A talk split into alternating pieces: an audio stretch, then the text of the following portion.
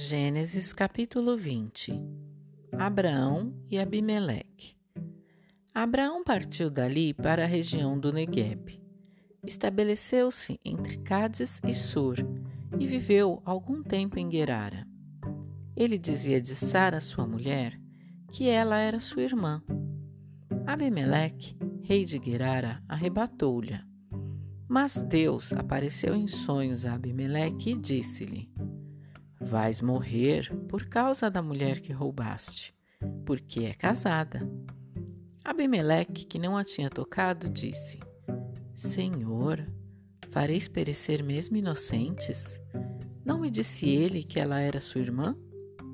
E ela mesma me disse: É meu irmão. É na simplicidade de meu coração e com as mãos puras que fiz isso. Deus disse-lhe em sonhos: Sei que é na simplicidade do teu coração que agiste assim. Por isso preservei-te de pecar contra mim e não deixei que a tocasses. Devolve agora a mulher deste homem, que é profeta, e ele rogará por ti para que conserves a vida. Mas se não a devolveres, sabes que morrerás seguramente, tu e todos os teus. Ao romper da manhã, Abimeleque convocou todos os seus servos e referiu-lhes essas coisas. Todos ficaram muito atemorizados. Depois, Abimeleque chamou Abraão e disse-lhe: Que nos fizeste? Em que te ofendi para que nos expulsasses a mim, ao meu reino, ao castigo de tão grande pecado? Fizeste-me o que não devias fazer. E ajuntou: Que tiveste em vista agindo assim?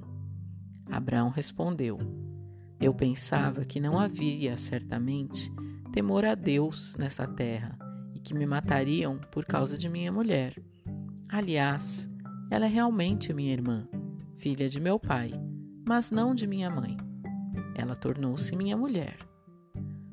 Quando Deus me tirou da casa de meu pai, eu lhe disse: Faze-me esta graça.